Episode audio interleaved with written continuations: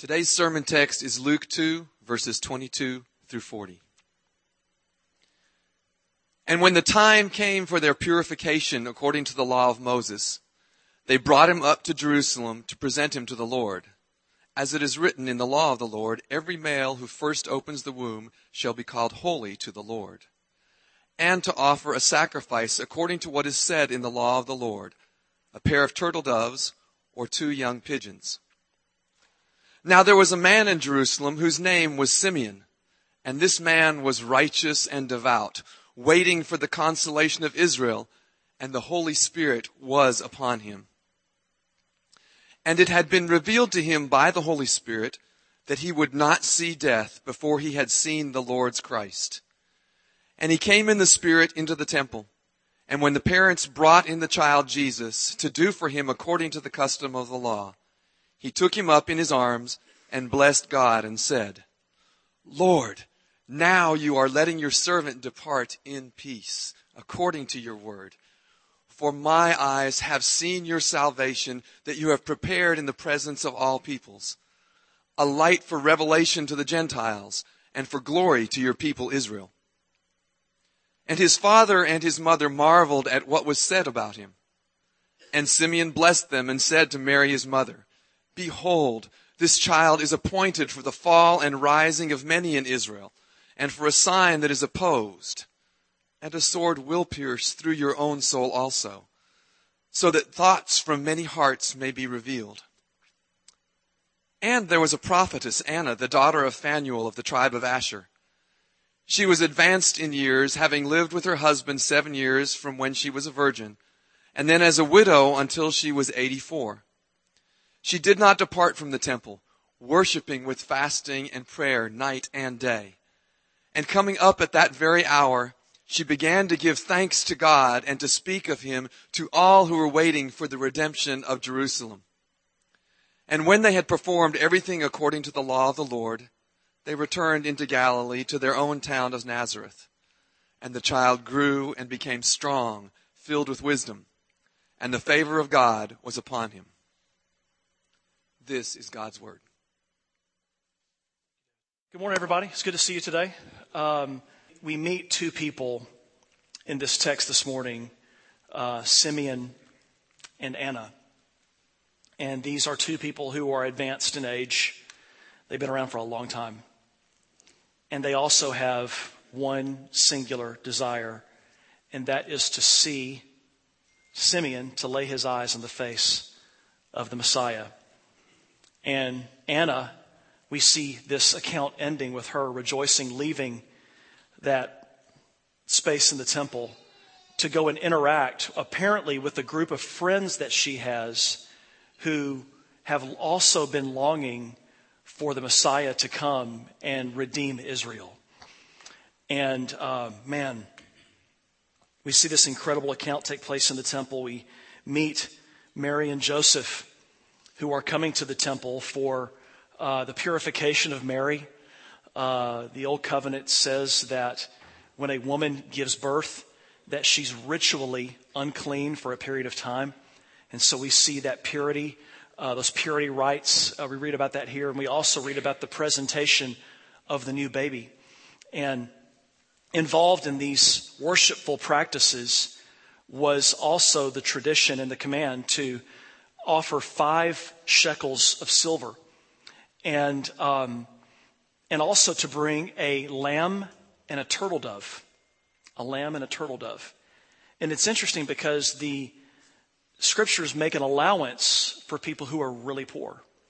And it says that for those people who are really poor and cannot afford a lamb, they can bring two turtle doves instead. Instead of just one turtle dove and a lamb, they can bring two turtle doves.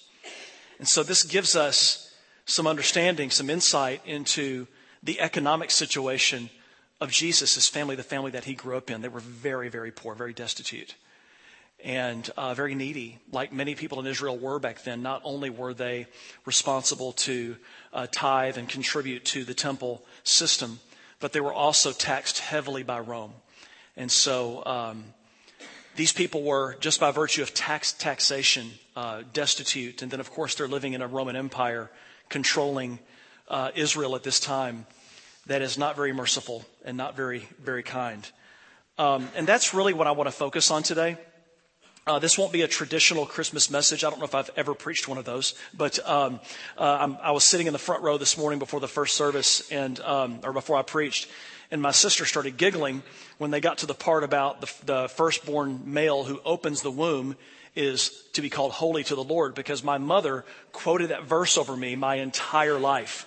And, um, and in my, in my moments when I was most stubborn and most wayward, she would point her finger at me and she would say, you open my womb and you're holy to the Lord. And I never really got how that connected, but, um, um, like, I'm sorry, I didn't mean to. I was just there. You know, I didn't, I didn't make, that wasn't my will to make that happen. But, uh, but she quoted that over me my whole life. And, and I really believe that her saying that over me so often shaped inside of me my identity that I really did belong to God. And in moments when I did not want to follow Jesus, and there were many of those, and honestly, there are times today that it's, it's a struggle.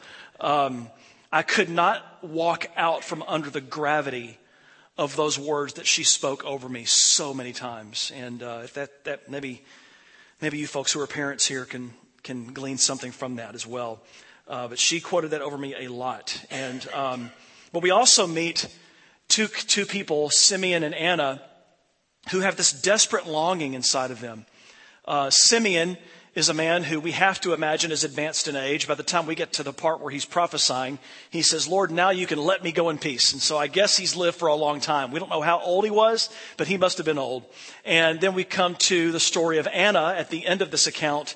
And it says that she was at least in her 80s. We're not sure because of the original language if it meant that she lived 84 years after her husband died or she lived 84 years total. But she was obviously an aged woman, and yet both of them shared a passion.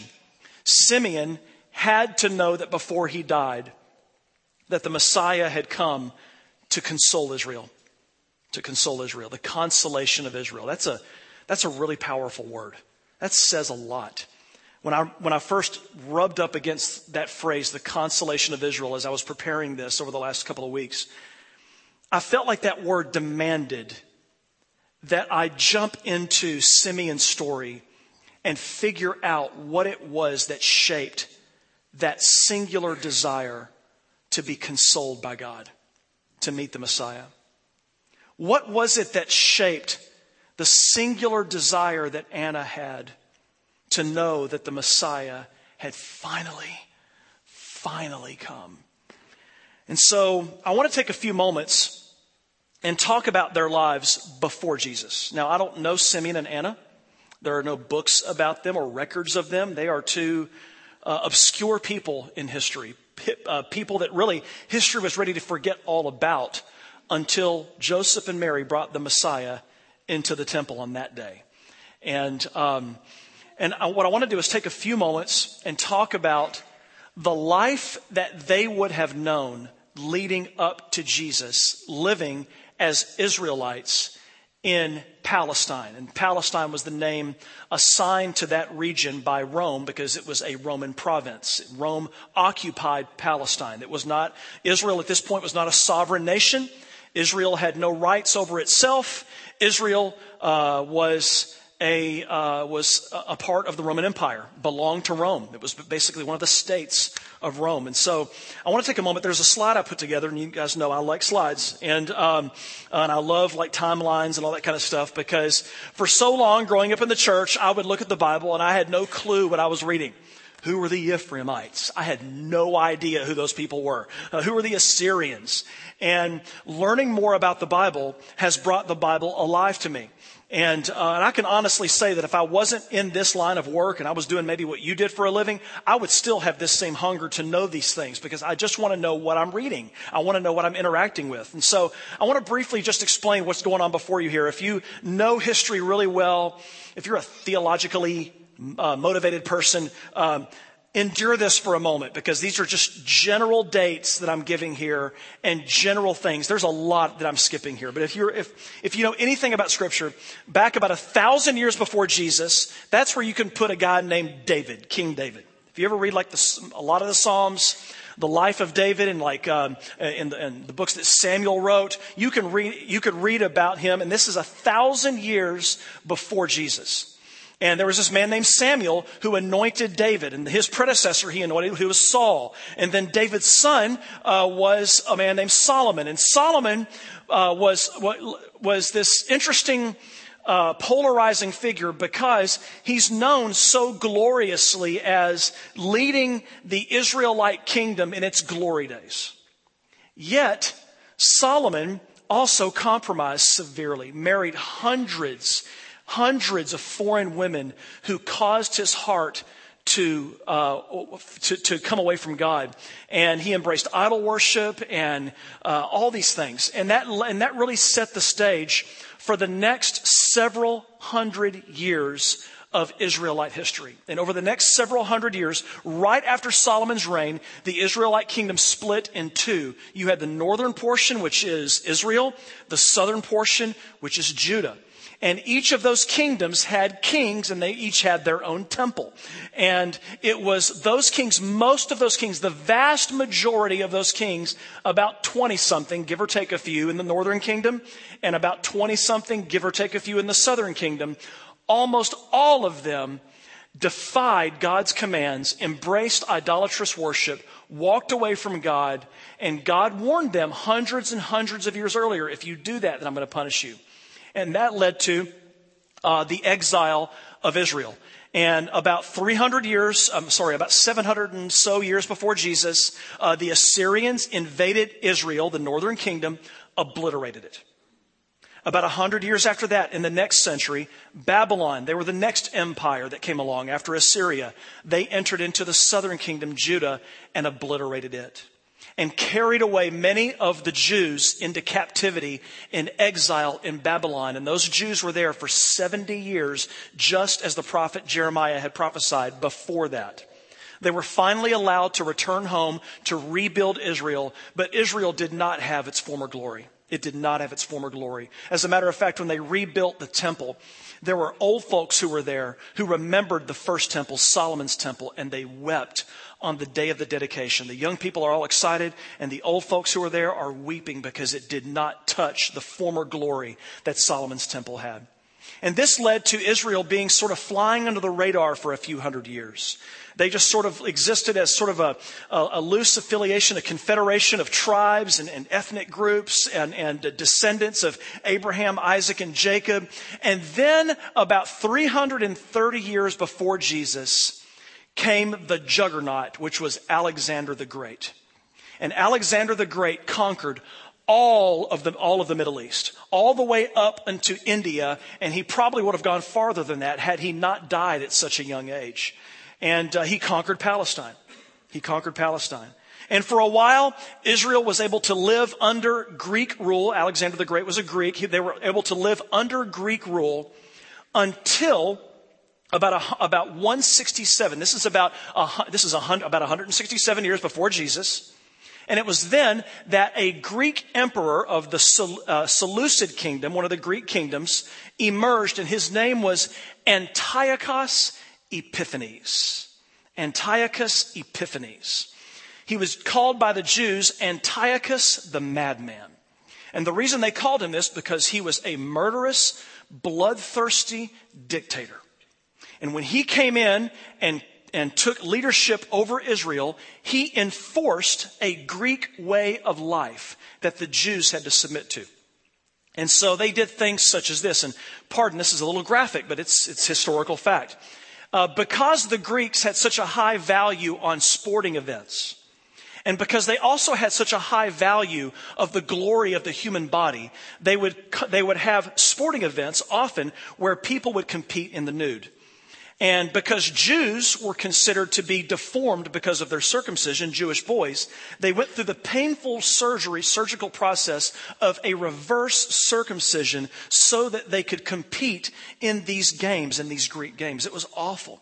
There are n- a number of stories of, of uh, Antiochus having an elderly priest uh, flogged to death because he would not bow down to the Greek gods of Zeus and other gods. And to be flogged back then, as it was in Jesus' day, because Jesus was also flogged, they would have this uh, rope or this whip of some sort with pieces of glass and bone and rock embedded in this whip, and they would they would flog people, they would whip people, and they beat this elderly priest to death.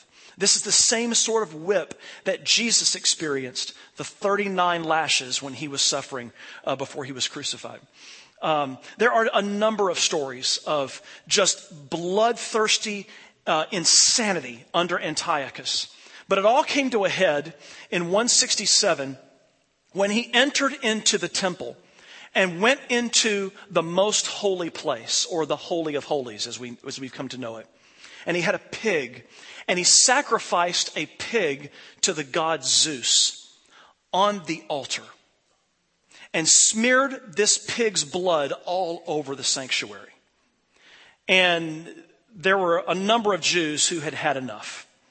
And there was this one particular family called the Hasmoneans or the Maccabeans, and the Maccabeans revolted against Antiochus in a series of battles, drove him out of Israel. They drove him out of Israel.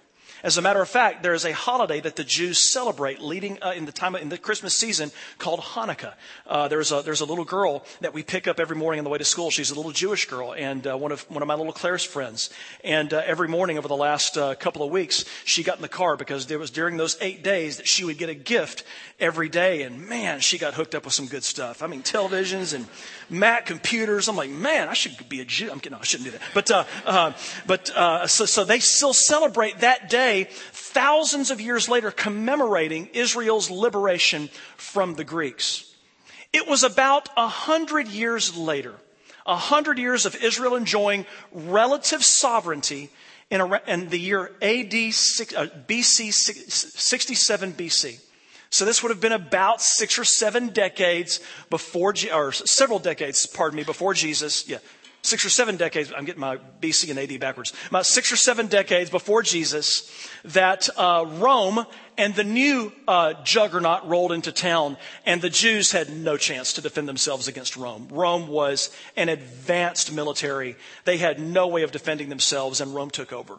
And immediately the Jews began to experience the torture and the horror that Rome would bring. Now, at this time, Simeon and Anna are alive.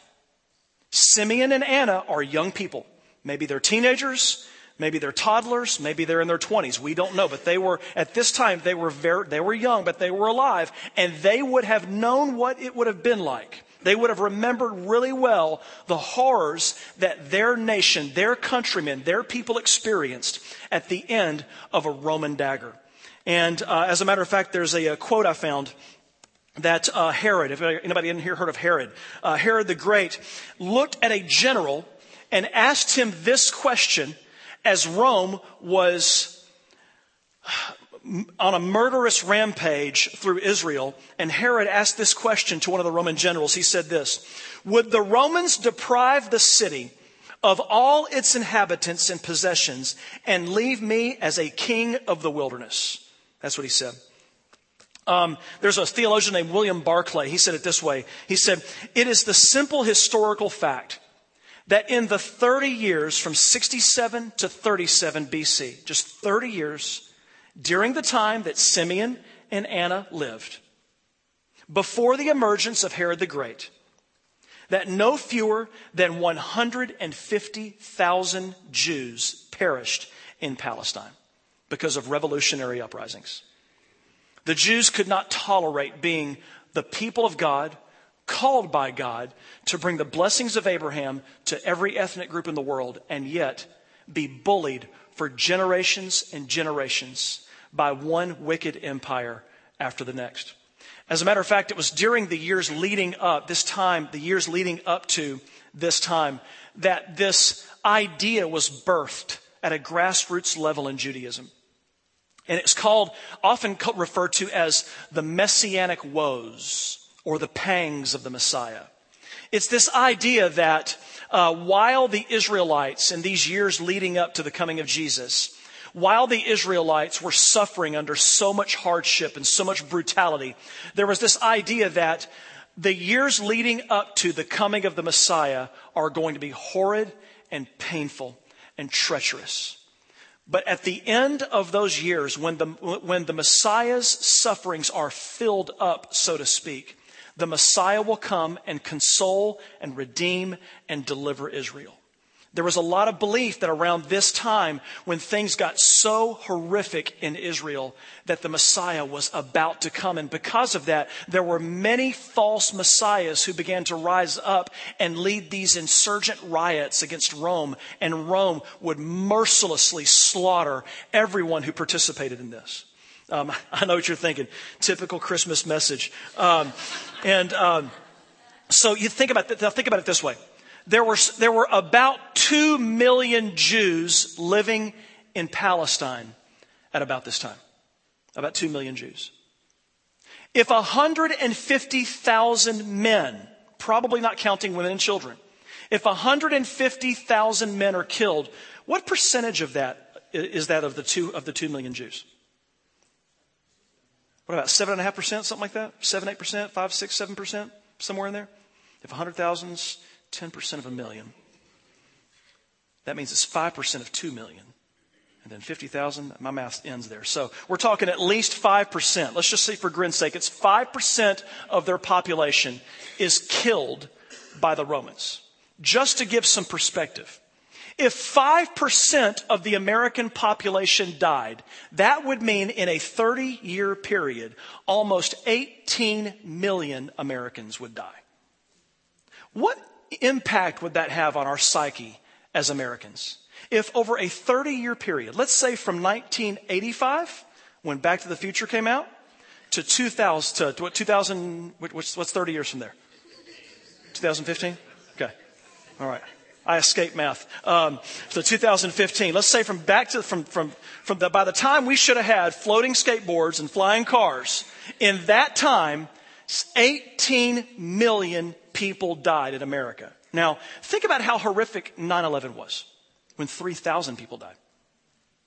If you have any age in this room, and I'm way too young to remember the Vietnam War, I mean, I'm only 22, but, uh, uh, but if you remember the Vietnam War, I was actually born the final year of the Vietnam War when we were pulling out of Vietnam. And uh, I remember growing up when the Vietnam War had left, cast such a shadow over the psyche of America because it was, it was a defeat. And not only a defeat, but there were so many soldiers who were, um, uh, who were ridiculed and condemned because of their participation in this. And it just left this dark, dark shadow over America. And we, we, we talked about how many people died in the Vietnam War. There were, there were, relatively speaking, there were only about 50 to 60,000 people that died in the Vietnam War, 50 to 60,000 Americans. What if 18 million Americans died in a 30 year period? What would that do to us as a country? Simeon and Anna experienced this. They saw this. I was reading a book recently, and there was a man who said he couldn't relate to Jews, and then he met his first Jewish friend when he was a young man, and that Jewish friend began to tell him about the 27 members of his family that died in the Holocaust during World War II. 27 members of his family died a brutal death. That'll, that'll do something to you. I've never experienced that, so I don't know what. But that'll do something to you, and it will do something to a country. And you can imagine the amplification of those woes, those pangs, where people are desperate to see the coming of the Messiah. And certainly that's what we're seeing, at least to some degree, with Simeon and Anna. They are desperate that the Messiah would come and deliver their nation. Desperate. There were so many terrible things that happened. Uh, to add insult to injury, uh, just about 25 years before Jesus, there was an earthquake in Palestine, killed 31,000 people. 31,000 people. Uh, just about the time Jesus was born, around 4 BC, they, uh, we don't know exactly when, but around 4 BC, there was a group of insurgent Jews who stormed a, a Roman military stockade in the, in the area of Galilee, actually not far from Jesus' hometown. It was a little place called Sepphoris and they stormed this Roman military blockade and, or this Roman military garrison. They took weapons and then the Romans came in, obliterated this force, uh, this group of people. And on, in one day, in one day as a result of this, they crucified 2,000 Jews who were operating as insurgents against Rome. Can you imagine that? Walking down the road one day and 2,000 crosses on the side of the road. 2,000 crosses with people dying. It would have been awful. And so obviously there's this pleading that the Messiah would come, that the Messiah would come. Now, there's, there was a lot of reactions to this. There was, can you imagine how politically tumultuous this time was. I mean, you think about us and, and uh, in our country, and I've got to be honest with you, knowing what I know about history and to hear people talk about how bad America is. And, and sometimes I get the question, do you think Jesus is about to come back? And I'm like, man, I just, I just wish with all due respect that we knew our history a little bit better. Because there have been times where the church has suffered awful, awful uh, tragedy because of injustice. I think about the time of Nero, who was uh, the emperor during the time of Paul in the early church, and how Nero would take Christians and he would impale them on long stakes of wood and then plant them in his flower beds and light them on fire so that he could see as he walked around his flower beds at night.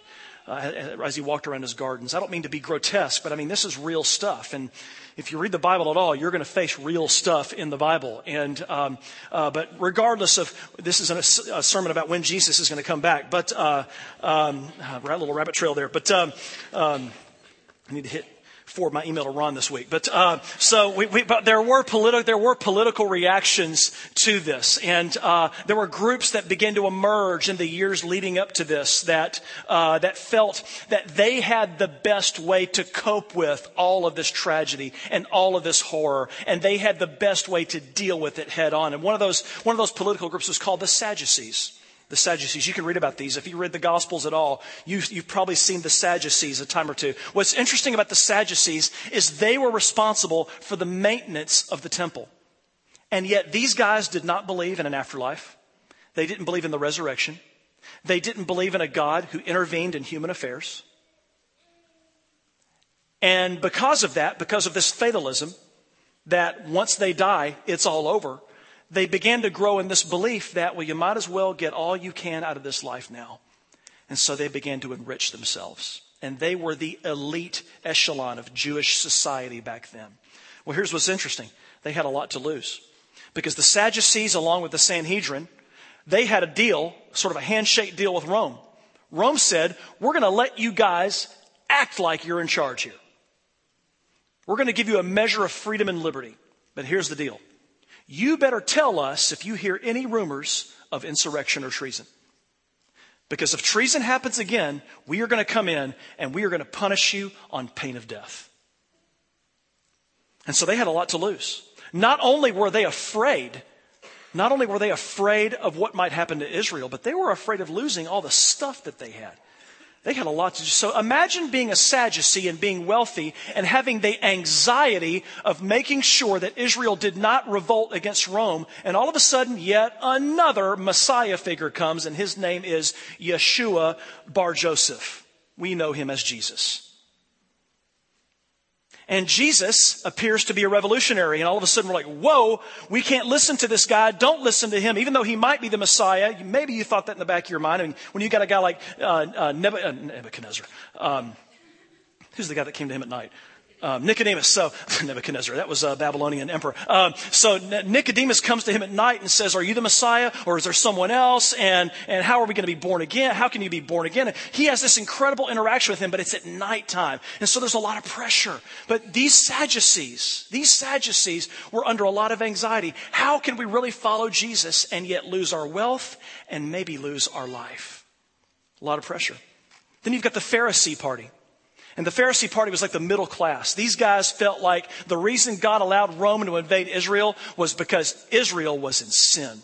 And if we live ritually pure lives and we become the morality police and we tell everybody else to live ritually pure lives too, then maybe God will come in and he will heal our land and he will deliver us. Maybe he'll deliver us.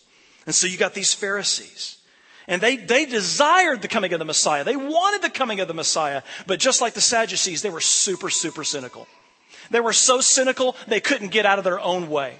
They couldn't theologically get out of their own way. They were theologically scrupulous. They were brilliant. They were theologians, and yet they were so smart they could not buy into Jesus and who he was.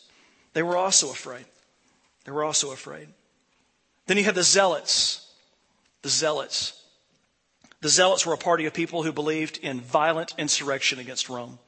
They told people, don't you pay taxes to Rome. That's God's money, not, your, not, not Rome's money. They, they, were, they believed in the ethnic cleansing of Israel. They believed that one of the reasons why Israel was suffering the way it was was because of all these Gentiles, these filthy Gentiles that were in Israel. And they believed that there should be an ethnic cleansing. There were even some sects of the, uh, uh of the zealots who believed, who, who even preached and said that if you marry as a Jew, if you marry a Gentile, you should be lynched and killed. They believed this. It's interesting because you've got people like tax collectors who were Jewish, who were considered traitors, who worked for Rome and fleeced God's people, the Israelites, the Jews, in order to enrich Rome. And they enriched themselves while they were at it. One of Jesus' disciples was a tax collector. His name was Matthew, formerly known as Levi. But Jesus also had another disciple, a guy named Simon. He was a zealot. And isn't it remarkable that two people who are diametrically opposed in terms of political beliefs are able to find unity and brotherhood at the feet of Jesus. That should say something to us about how in, in, prophesy to us and how politically polarized that we are in our world today, and sadly, how politically polarized we are in the church. When we've got people who can't even be a part of the same community group or go to the same church because of some sort of political squabble we might be having. We are one in Jesus. We are one in Jesus. But these religious leaders, the Pharisees and the Sadducees, they couldn't get out of their own way. The Messiah, the Son of God, is being held up to them by Rome. And they say, rather than him, crucify him, but give us Barabbas. He was a zealot, likely. Barabbas fit in their, their, theological system. Barabbas made sense. We hate Rome. Barabbas is the kind of guy that could lead us in defeating Rome violently. He might, he's more of a Jew than this Jesus guy is.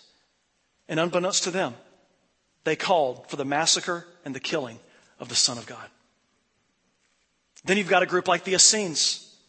The Essenes were this very ritually pure group. They were so ritually pure that they wouldn't even how should I say it? How, how would my kids say this? They wouldn't go number two on the Sabbath. They were that ritually pure. They wouldn't go number two on the Sabbath. And um, I'm just thinking about that time one of my kids said, I got number three. It sounded like, what, what is that? What? What? What? um, so uh, you, they were pacifists. They believed also that Israel was being judged and invaded by Rome because of sin, and so they lived ritually pure lives. They were very pure lives. They ate a strict diet, and they lived, they moved, they, they withdrew from Jewish life, and they moved to the caves in this place outside of the River Jordan. And it was there that they were waiting for the coming of the Messiah. And they thought, if we live pure enough, this will cause the advent or the coming of the Messiah. And he will lead us like Joshua led Israel across the Jordan into Israel, and we will purge Israel from all of its Gentile inhabitants, all the Canaanites. This is their response.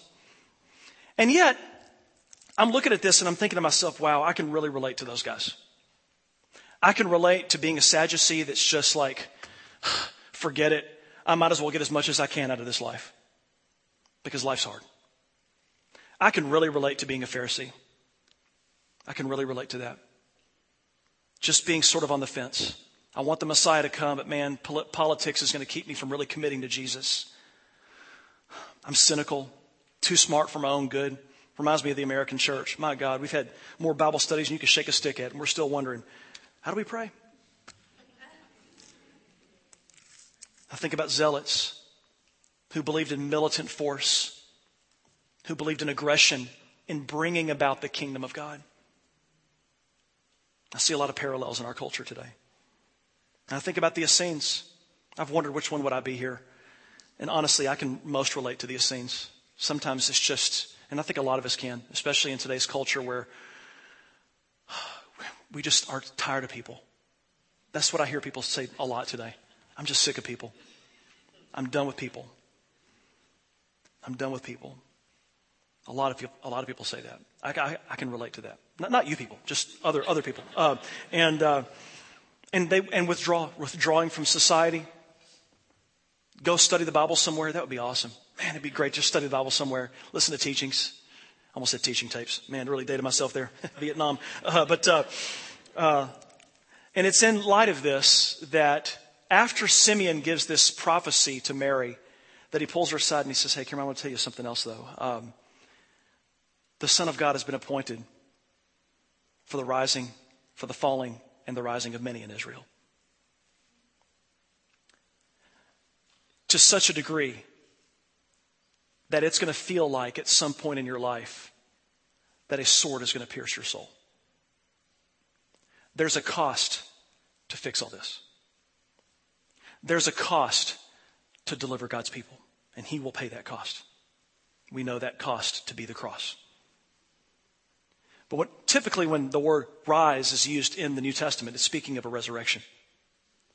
And in the same way that many zealots, Pharisees, Sadducees, Essenes, or other nameless, faceless people who aren't formal member, card carrying members of a political party, they just can't get past how Jesus doesn't match up to the Messiah that they had in their mind.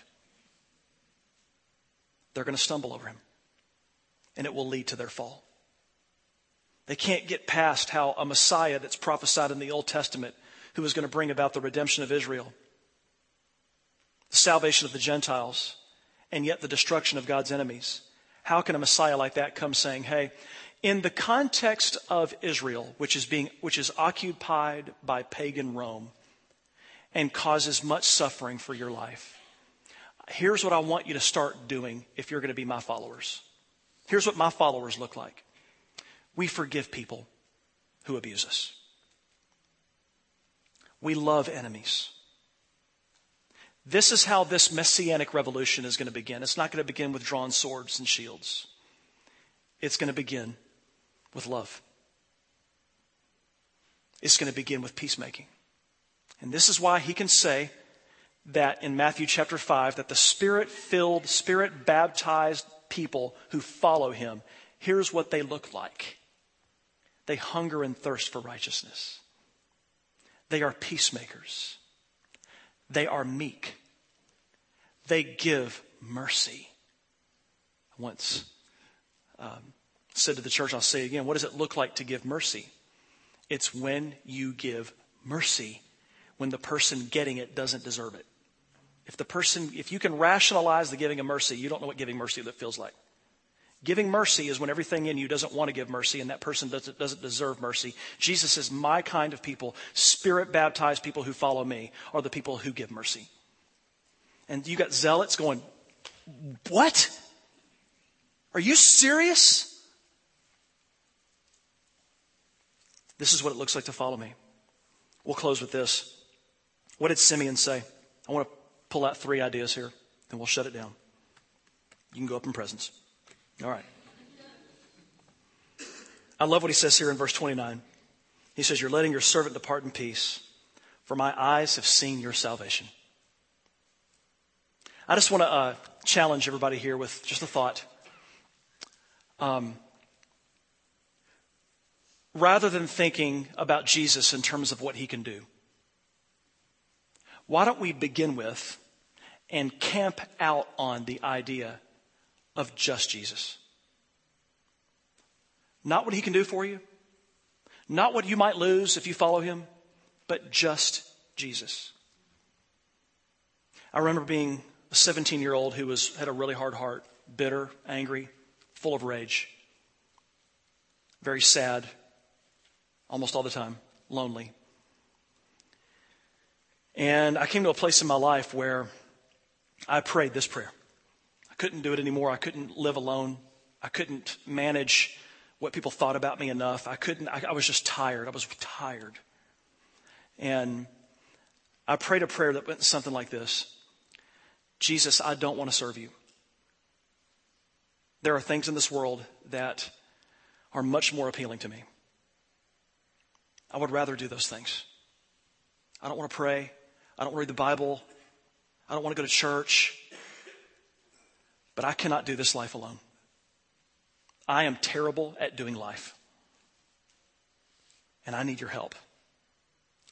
And the one thing that caused me to come to that place was this idea that my folks and my church experience and other godly people sort of just drilled into me that Jesus is beautiful and he's just better.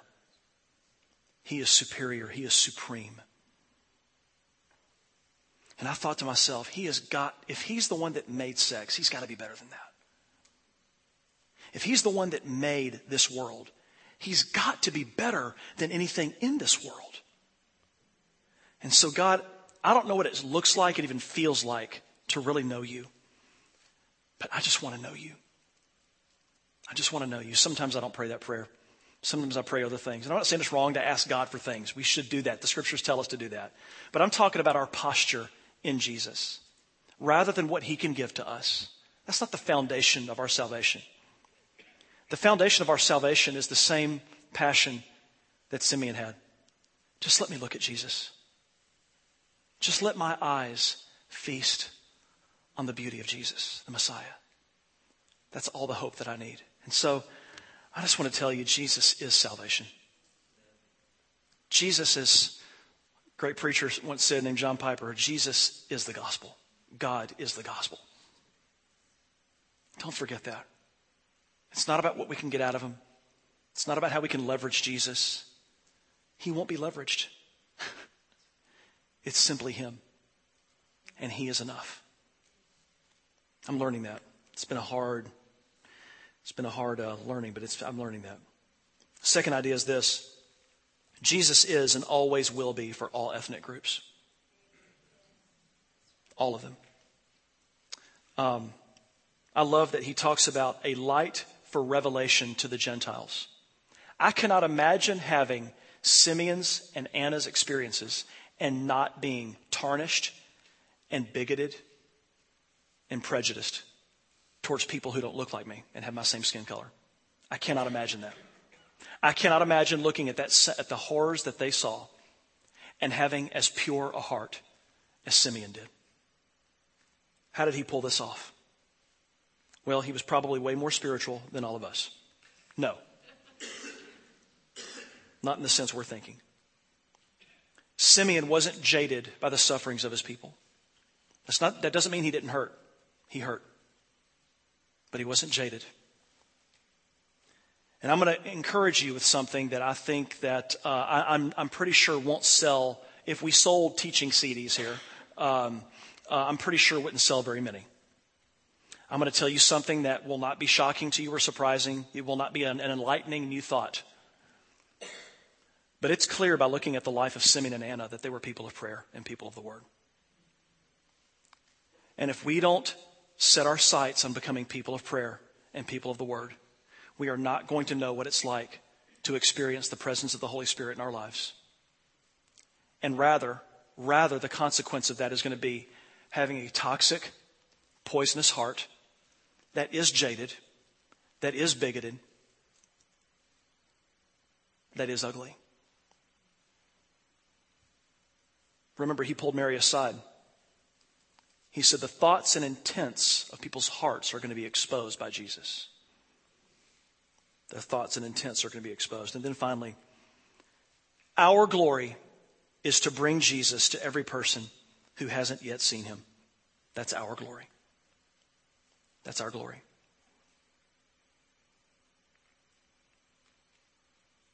That's our glory. I was talking to a couple in our church, a beautiful couple. We had a three hour breakfast this last week, and I just heard story after story. And man, I was so encouraged leaving there. And man, they're like, they're, they're thanking me for encouraging them. I'm like, man, would you be my pastor? You know? Um, and recently they were connected to a Syrian refugee family here in Memphis. If you're a zealot, it's like, whoa, don't go there. Don't go there. I can't imagine being a zealot and then hearing Jesus tell a story about the Good Samaritan. Whew, man. I'm telling you, if we, if we were living in Palestine 2,000 years ago, Jesus would blow up our politics, every person in this room. Every person in this room. Mercilessly. they were connected to this family through World Relief. And um, it's an organization here, uh, a global organization, but Memphis has, a, has an office, and they work with refugee families here in Memphis. And these people are extremely poor. Well, they go to their house when they get connected with them, and uh, they're speaking in their own broken Arabic to try to communicate with this family because they don't know English. And this family makes a spread for them. This family is very poor. They make a spread for them. They gave them homemade baklava, a massive, a massive plate. If you've never had baklava, well, that's some, that's some good stuff. Um, and it's fat free too, which is great. Um, they gave them multiple desserts. They laid out tabbouleh, this wonderful Arabic salad, which is, or Middle Eastern salad, which is so good. Um, they served them each three pieces of fruit. And the, and the woman of the family was so delighted when she laid this fruit in front of them. It was such an honor for her to feed them this fruit. They gave them each a can of their own Mountain Dew. They were so pleased to hand a can of Mountain Dew to each one. And then they made them this wonderful, probably bitter and dark Middle Eastern coffee that'll keep you awake for three days after that. And uh, but good coffee, man, so good. And uh, uh, and then they told us they said life's been really hard. They said then we had them over for dinner on Friday night and asked them what their favorite American food was, and they said we don't know. We don't know. This is our first time to come to an American house. They've been living here for a year in the U.S. People who don't know Jesus and take politics, throw it over there for a minute. Who cares how they got here? That's not, I'm not a politician. That's not what I'm concerned about. I represent Jesus. And if they are in our neck of the woods, they are our neighbors. And we are called to love them. We're called to love them. Amen? Amen? Amen? Amen? Amen? Amen. That's right. If they are our neighbor, we are called to love them. A Pharisee once asked Jesus, Well, who's my neighbor? Let me off the hook with them. Jesus like, uh uh-uh. Everybody's your neighbor. And they also said, We are so tired of being called refugees. We're Americans now. Well, what I love is that now uh, they are now going to work with this family and teach them English. And I'm like, wow, how beautiful. What if, rather than being scared of refugees all the time, oh, refugees, refugees, refugees, oh, rather than doing that, because that works really well, you know. Uh, what if rather than reinforcing the stereotype of ourselves as being hateful, resistant, anti-Muslim, what if we made relationships, built friendships with these people, and loved them and served them? And I'll be honest with you, and led them to Jesus. That being the agenda. but, but to love them and serve them and to be with them where they are. The same guy who saw the Romans crucify 2,000 people in one day said, God, I'm so glad that they get to be saved. I'm so glad they get to know Jesus. This is the heart that God wants to cultivate in all of us. That's a shocking illustration. I used to hold back on those. Then I started reading the Gospels again. I'm like, well, Jesus didn't hold back on those, so why should I? And uh, so, Merry Christmas. Uh, so, Jesus, thank you for today. Thank you for your mercy. Thank you for Christmas. Thank you that 2,000 years ago, you came to broken Palestine. You came to occupied Israel. And you came in the context of millions of people who had been abused. And you came in the context of thousands and thousands of military abusers and you stepped into a political nightmare. And your message was believe in me, trust in me, make peace, love one another, bless those who persecute you, love your enemies. God, I pray that every one of us here, no matter what our story is, we would remember that you are good, you are merciful and there is nothing that we've done that is so bad that can keep us from, from experiencing your mercy and your grace. Lord, your word says that where sin abounds, and the original language actually says where sin super, where, where sin abounds, grace super abounds. God, help us. Help us to trust you. To not live in fear and anxiety, but to really trust in you and live for you so that all nations can hear of your goodness. and your love in Jesus' name. Amen. My friends, I hope you have a Jesus filled and glorious Christmas. And I know there are a few of you here right now that you're suffering. You've lost loved ones recently. And I hope that in the middle of your Christmas season, you would take a moment and honor your dead by feeling and experiencing your hurt and your sadness, but also experience the hope and the joy of the resurrection in Jesus. Grace to you. Amen.